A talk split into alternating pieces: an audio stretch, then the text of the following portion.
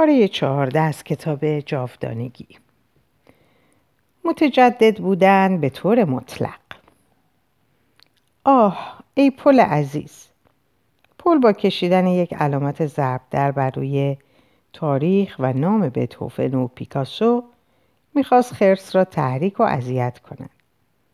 پل در ذهن من با چهره یارومیل شخصیت یکی از داستانهام که درست 20 سال پیش تمومش کردم و در فصل آتی کتابی که در دست دارید اونو در کافهی واقع در بلوار مونپارناس برای پروفسور اوناریوس می‌گذارم در هم میآمیزه.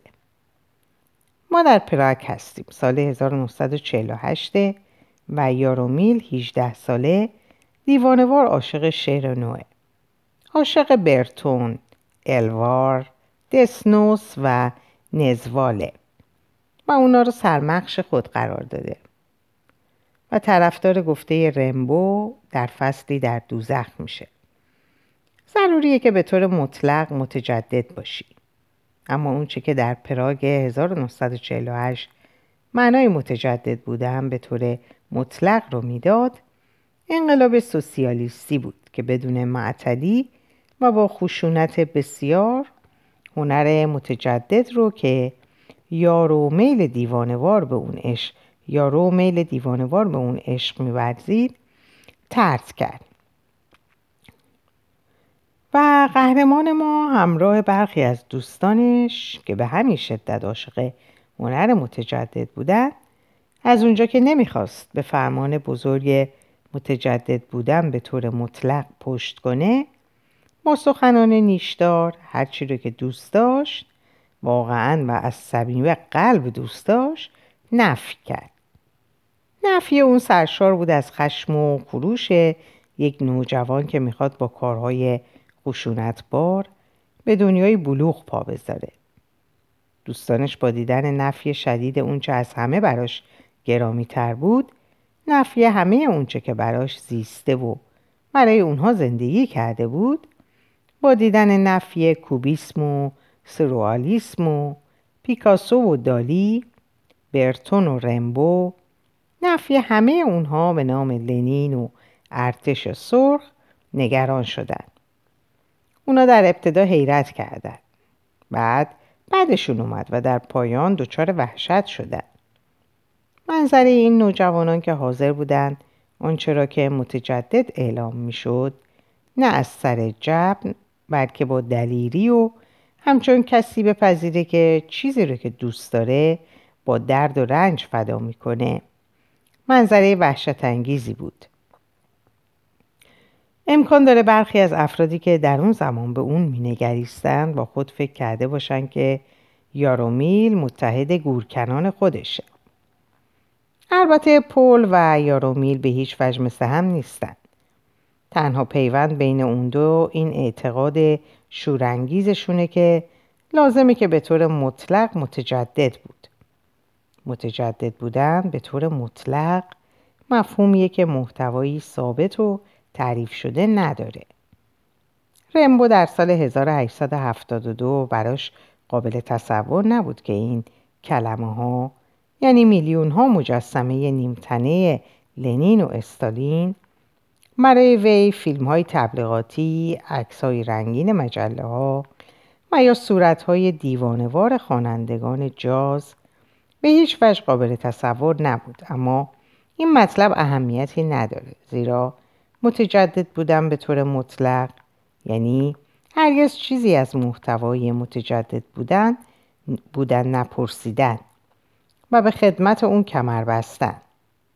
همچون کسی که بدون درنگ در خدمت مطلق قرار می‌گیره پول و یارومیل می‌دونستند که متجدد بودن امروز با متجدد بودن فردا متفاوته و به خاطر ضرورت همیشگی متجدد بودن انسان باید آماده باشه تا به محتوای تغییر پذیر اون خیانت کنه و به شعر رمبو به خاطر اعتقاد خود رمبو خیانت کنه.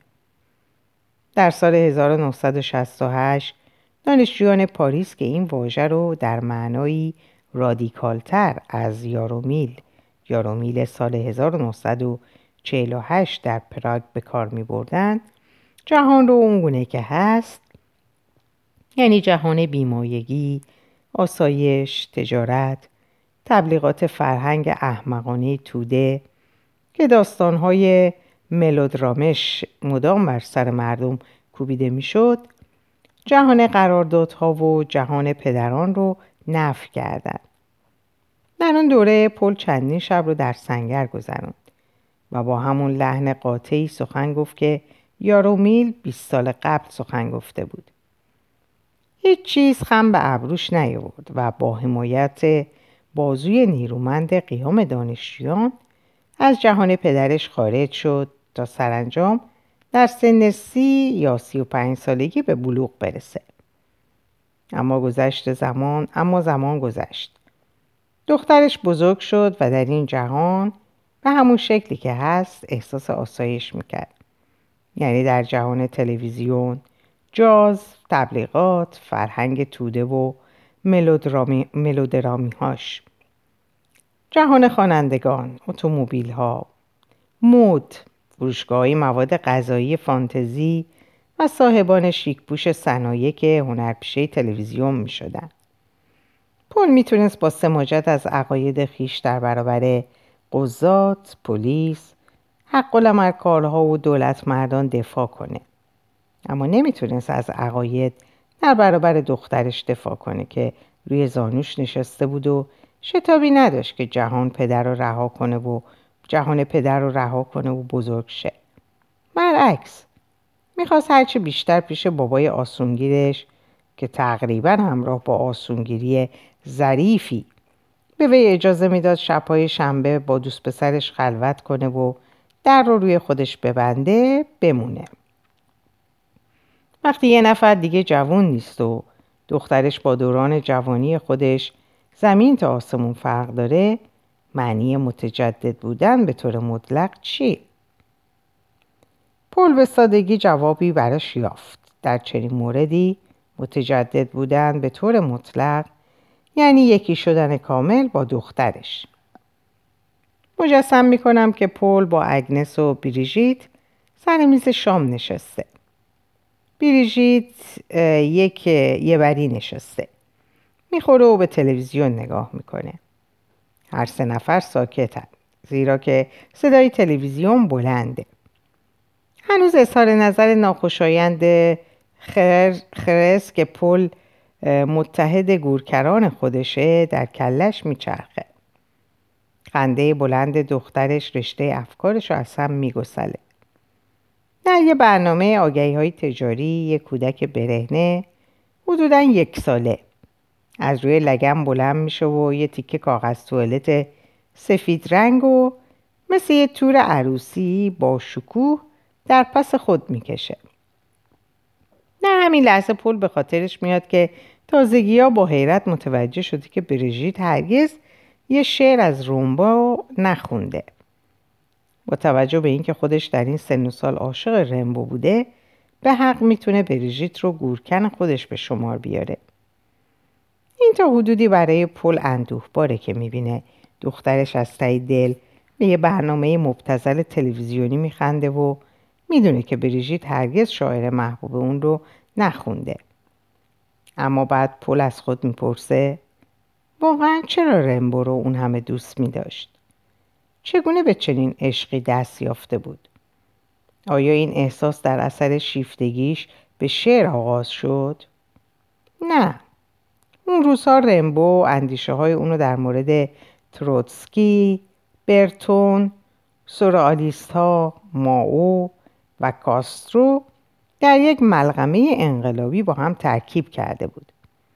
اولین چیزی که از رمبو بر وی اثر گذاشت شعار اون بود که بر زبان همه جاری بود. تغییر زندگی انگار چنین فرمول پیش پا افتاده ای به یک نبوغ شاعرانه نیاز داشت. آری به راستی پس از این بود که او اشعار رمبو را خواند. بعضی از آنها را از بر کرد و به آنها علاقمند شد. اما اون هیچ وقت همه اشعار رمبو را نخوند و فقط به شعرهای علاقه داشت که دوستانش درباره اونها صحبت می‌کردند. و اون دوستان نیز به نوبه خود از آن رو درباره آن صحبت می‌کردن که دوستانشون اون شعرها رو توصیه کرده بودن. بنابراین رمبو عشقی نبود که اون از طریق زیبایی شناسی خود به اون رسیده باشه. شاید اون هرگز عشقی که حاصل زیبایی شناسی باشه نداشته. اون تحت لوای رمبو نام نویسی کرده بود همانگونه که شخصی تحت لوای یک پرچم در یک حزب سیاسی یا در یک تیم فوتبال اسمشو می نویسه. پس شعرهای رمبو واقعا چه چیزی به پل دادن؟ تنها این احساس غرور رو که اون در شماره کسانی قرار می گرفت که شعر رمبو رو دوست داشتن. ذهنش پیوسته به صحبت اخیرش با خرس باز میگشت. آری اون قلوف کرده بود. اون خود رو به دست تناقض سپرده بود. او خرس و هر کس دیگر رو تحریک کرده بود. اما با همه اینها آیا هر آنچه که گفته بود حقیقت نداشت؟ آیا اونچه که خرس با احترام تمام اون رو فرهنگ مینامه صرفا نوعی خودفریبی خاصما نیست که بیشک زیبا و گرانبهاست اما در واقع از اونچه که حاضر به پذیرفتنش هستیم به مراتب کم اهمیت تره اون چند روز پیش همون فکرایی رو که برای بریژیت مطرح کرد که خرس رو از خود بیخود کرده بود و کوشید همون واژه ها رو به کار گیره. پول می‌خواست ببینه بریژیت چه واکنشی نشون میده. بریژیت نه تنها از فرمول های تحریک آمیز پل ذره ناراحت نشد بلکه آماده بود که بسیار جلوتر بره. این برای پل مهم بود زیرا در سالهای اخیر اون بیش از پیش به دخترش بزل توجه می‌کرد و هرگاه در مورد مطلبی دچار سرگشتگی می‌شد نظر اونو میطلبید. پل در آغاز به دلایل آموزشی چنین می‌کرد تا اونو وادار درباره مسائل مهم وادار به فکر کردن درباره مسائل مهم بکنه. اما به زودی جای نقشه ها به گونه ای نامحسوس عوض شد. اون دیگه شبیه آموزگاری نبود که یک دانش آموز خجالتی رو طرح سوالاش تحریک می‌کنه. بلکه مرد مرددی بود که برای مشورت خواهی نزد یک غیبگو می‌رفت. ما انتظار نداریم که یک غیبگو حرفای عاقلانه بزنه. بلکه فکر می‌کرد که اون با پیوندهای نامرئی به یک منبع خرد که بیرون از اون وجود داشت مربوطه. و بنابراین پل این نظریه ها رو با اطمینان هرچه بیشتر میپذیرفت. اگنس از پشت میز برخواست ظرفها رو جمع کرد و اونا رو به آشپزخونه برد.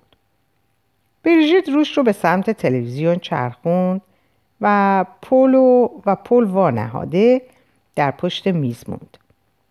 به یاد بازی مهمونی افتاد که به در مادرش ترتیب می‌دادند ده نفر دایره وار دور ده عدد صندلی میچرخیدن و با دادن یک علامت همگی میباید بنشینند روی هر صندلی نوشته ای نصب شده بود.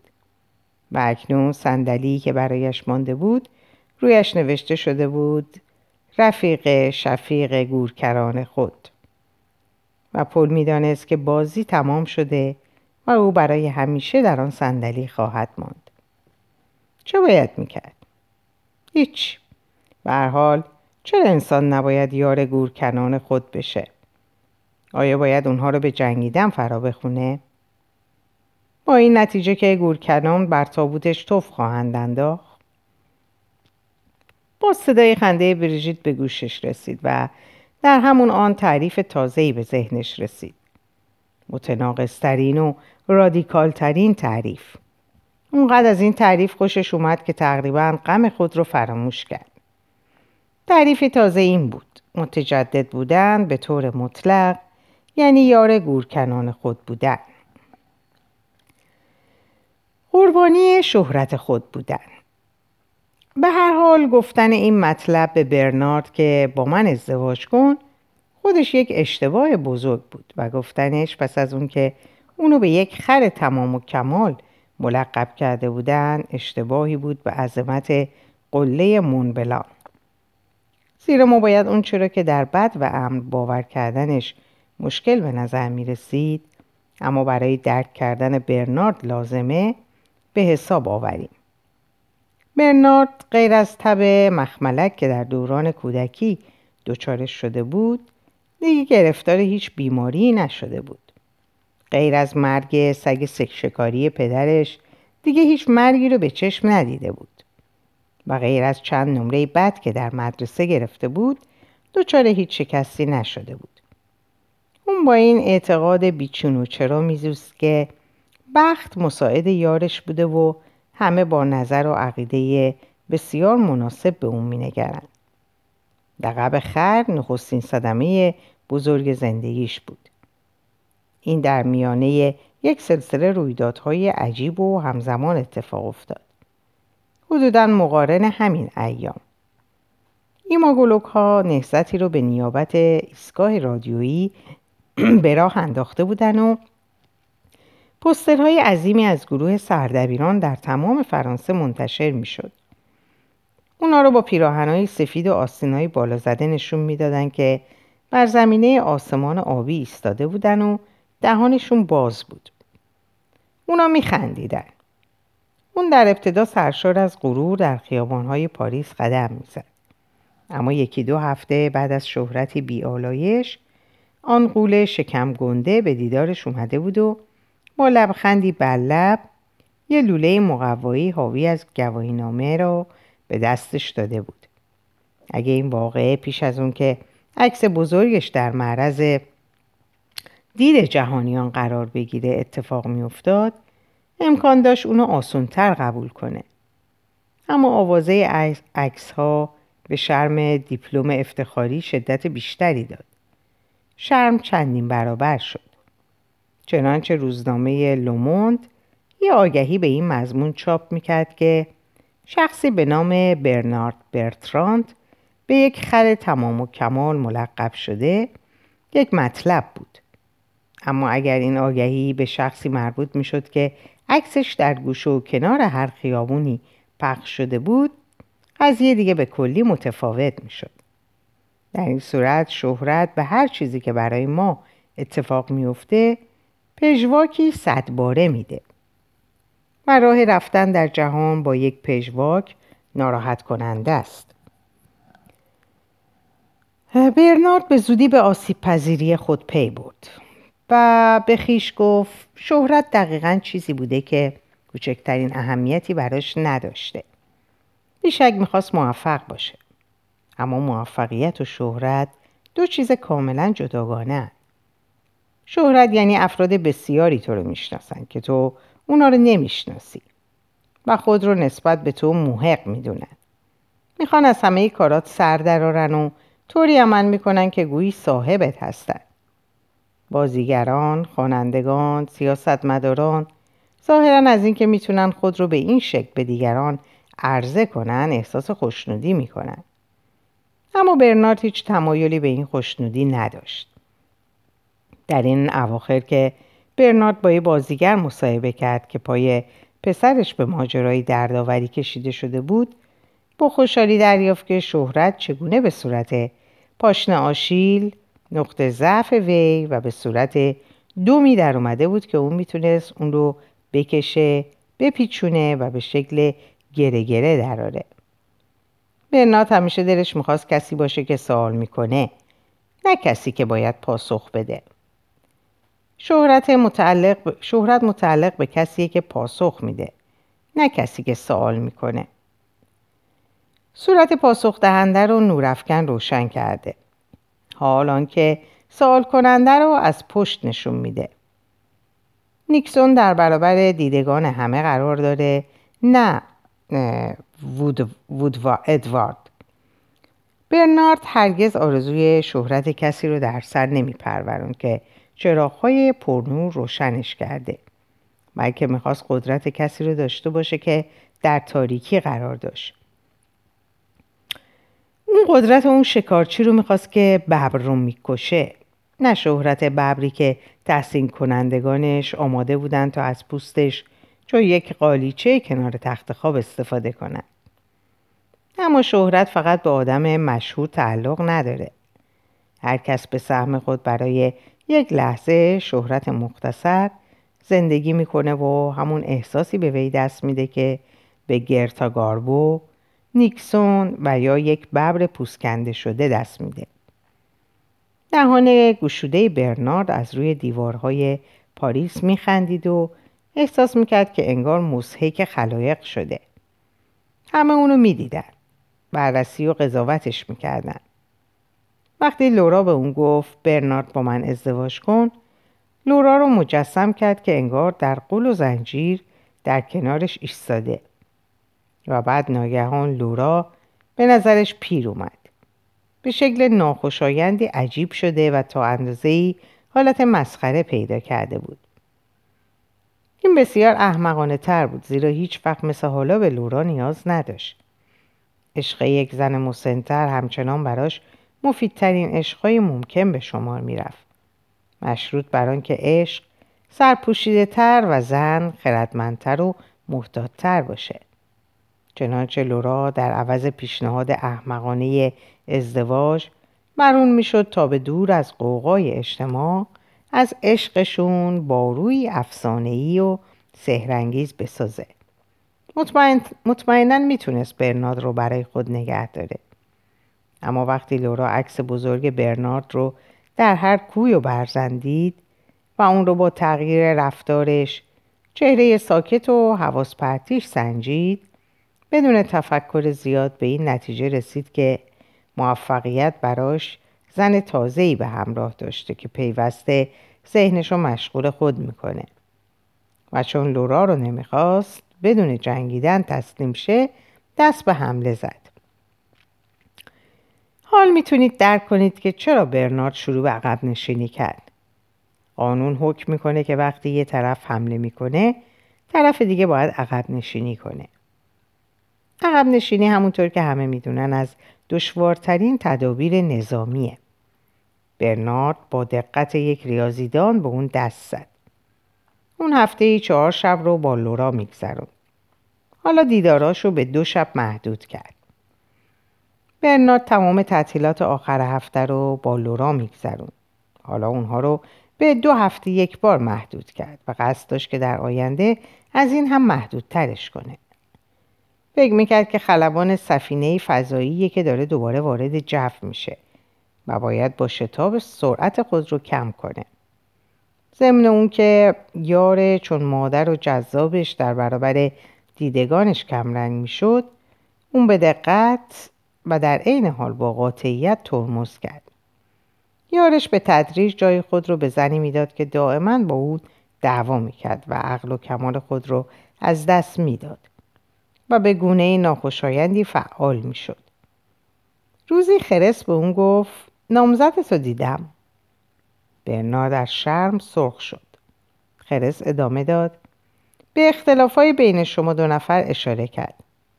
زن دوست داشتنیه با اون بهتر باش برنارد از شدت خشم رنگش پرید می‌دونست که خرس دهانش چفت و بس نداره و تا حالا همه در ایستگاه رادیو از سیر تا پیاز معشوقش خبردار شدن برنارد فکر می‌کرد که داشتن ماجرایی با یک زن مسنتر انحرافی شیرین و تا حدودی شجاعانه است اما اکنون یقین پیدا کرده بود که همکاران انتخابش رو دلیل خریت وی می‌دونن چرا این طرف و اون طرف میری و پیش غریبه ها از من شکایت می‌کنی؟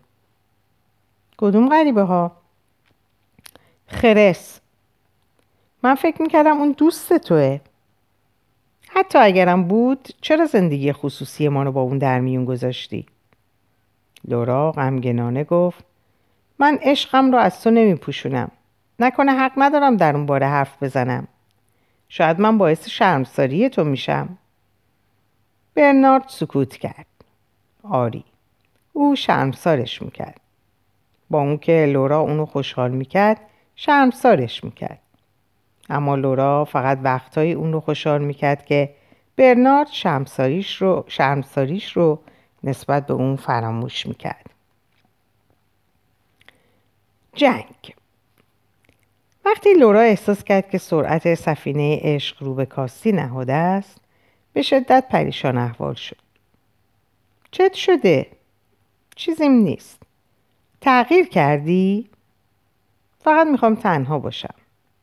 چیزی شده؟ خیلی نگرانم.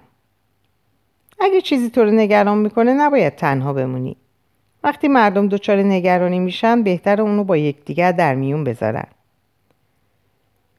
روز جمعه برنارد بیون که از لورا بخواد که همراهش بشه آزم خونش در روستا شد. لورا بدون دعوت روز شنبه به دنبالش رفت. لورا می‌دونست که نباید چنین کاری بکنه اما مدت ها بود که عادت کرده بود دست به کارایی بزنه که نمیباید انجام می‌داد و خود در واقع با آنها مباهات می‌کرد زیرا درست به همین خاطر بود که مردها و بیش از همه خود برنارد تحسینش می‌کردن اگر از کنسرت یا نمایشنامه خوشش نمیومد وسط اجرا با حالت اعتراض و با سر و صدا در حالی که قرقر تماشاگران در می آورد بیرون می‌رفت. یه روز که برنارد دختر سرایدار رو به مغازه فرستاد تا نامه ای رو که لورا شدیدن در انتظارش بود به دستش برسونه لورا کشو رو باز کرد و یک کلاپوس که حداقل دو هزار فرانک قیمت داشت بیرون آورد و اونو به نشانه ابراز شادمانی به دختر 16 ساله داد. زمان دیگه ای اون با برنات برای دو روز تعطیلی به یه ویلای اجاره‌ای در کنار دریا رفتم و چون احساس می‌کرد که باید به دلایلی برنارد رو تنبیه کنه. سر سر روز اول رو با پسر دوازده ساله یک ماهیگیر محلی بازی کرد. و مثل اون بود که حضور مشوق خود رو کاملا از یاد برده. عجیب این که برنارد گرچه ناراحت شد اما رفتار لورا در نظرش نمونه یک حرکت فریبای بی سابقه بود. اون پسر باعث شد همه دنیا رو فراموش کنن. و همراه شد با اون رفتار زنانه که آدم رو خلع سلاح سلاح می‌کنه. آیا احساس مادری لورا با اون بچه تحریک نشده بود؟ و وقتی روز بعد لورا همه وقتش رو نه به پسر ماهیگیر بلکه به برنارد اختصاص داد بلافاصله تمام و خشم غضب اون از بین رفت. فکرهای بلحوثانه لورا در چشمای عاشق و ستایشگر برنارد شادمان شکوفا می‌شد. حتی می‌توان گفت که این فکرها مثل بطه های گل شکفته می شدن.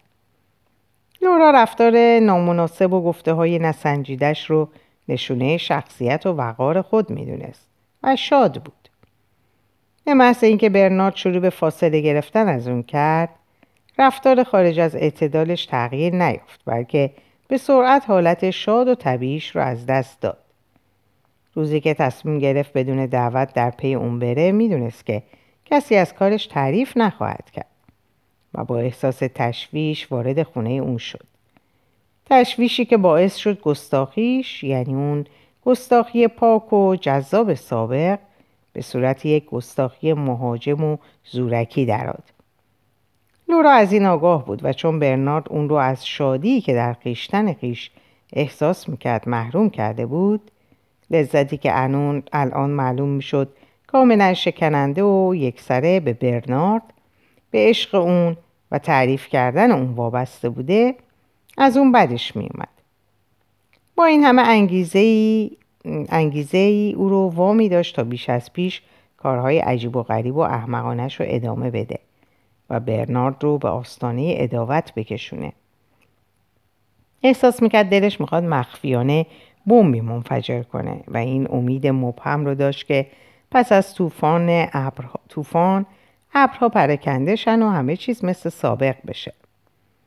لورا با خنده بلندی گفت من اینجا هستم. امیدوارم خوشحال باشی.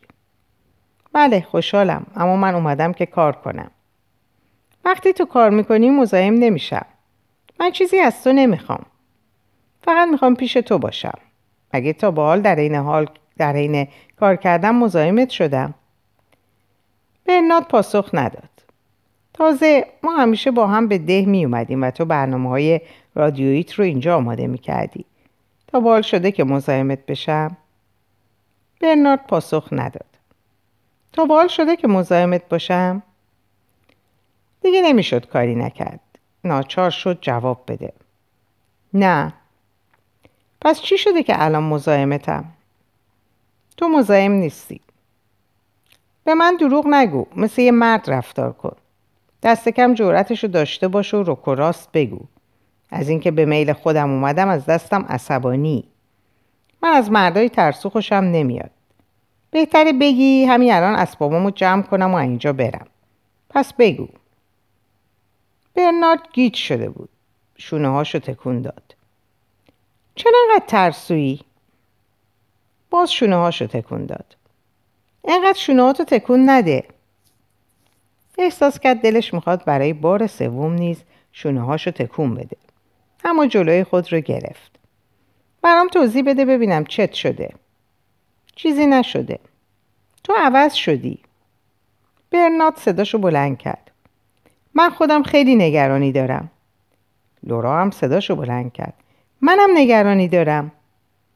برنارد حس کرد رفتارش احمقانه است. درست مثل بچه ای که مادرشون رو به سطو آورده باشه.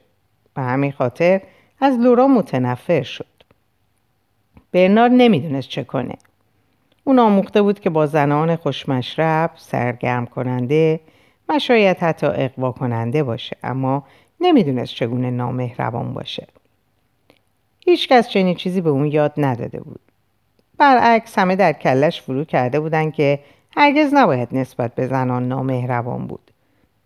رفتار یک مرد در برابر زنی که بدون دعوت به خونش اومده بود باید چگونه باشه؟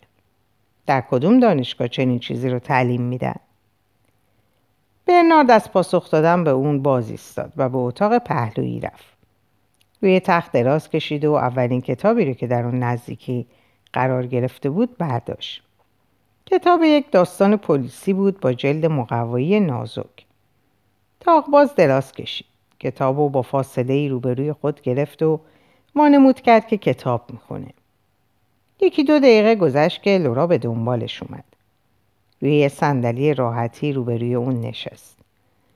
لورا به تصویر رنگی جلد کتاب نگاه کرد و گفت چطور می‌تونی این چیزا رو بخونی؟ برنارد با تعجب به وی نظر انداخت. لورا گفت به جلد کتاب نگاه می‌کنم. برنارد هنوز در نیافته بود. چطور می‌تونی چنین جلد بدمنظری رو جلوی صورت من بگیری؟ اگه واقعا اصرار داری این کتاب رو جلوی من بخونی لاقل لطفی بکنه جلدش رو پاره کن. برنارد بی اون که حرفی بزنه جلد کتاب رو پاره کرد. اونو به لورا, لورا داد و به خوندن ادامه داد. لورا احساس کرد دلش می‌خواد فریاد بکشه. به خود گفت باید اکنون بلند شه و از اونجا بره و دیگه هرگز اونو نبینه. یا آروم کتابی رو که در دست داره کنار بزنه و به صورتش توف کنه. اما قدرت هیچ کدوم از این کارها رو نداشت. در عوض خود رو به سوی اون افکن کتاب از دست برنارد به زمین افتاد. مردی که لحظه پیش جلد کتاب و با تحقیری شاهانه پاره کرد و اون رو به دست معشوقه خاکسارش داد حالا فرمان برداره بردارانه به تماسهاش پاسخ می‌داد. به هر حال لورا نیز نمی‌دونست چی کار چی می‌خواد.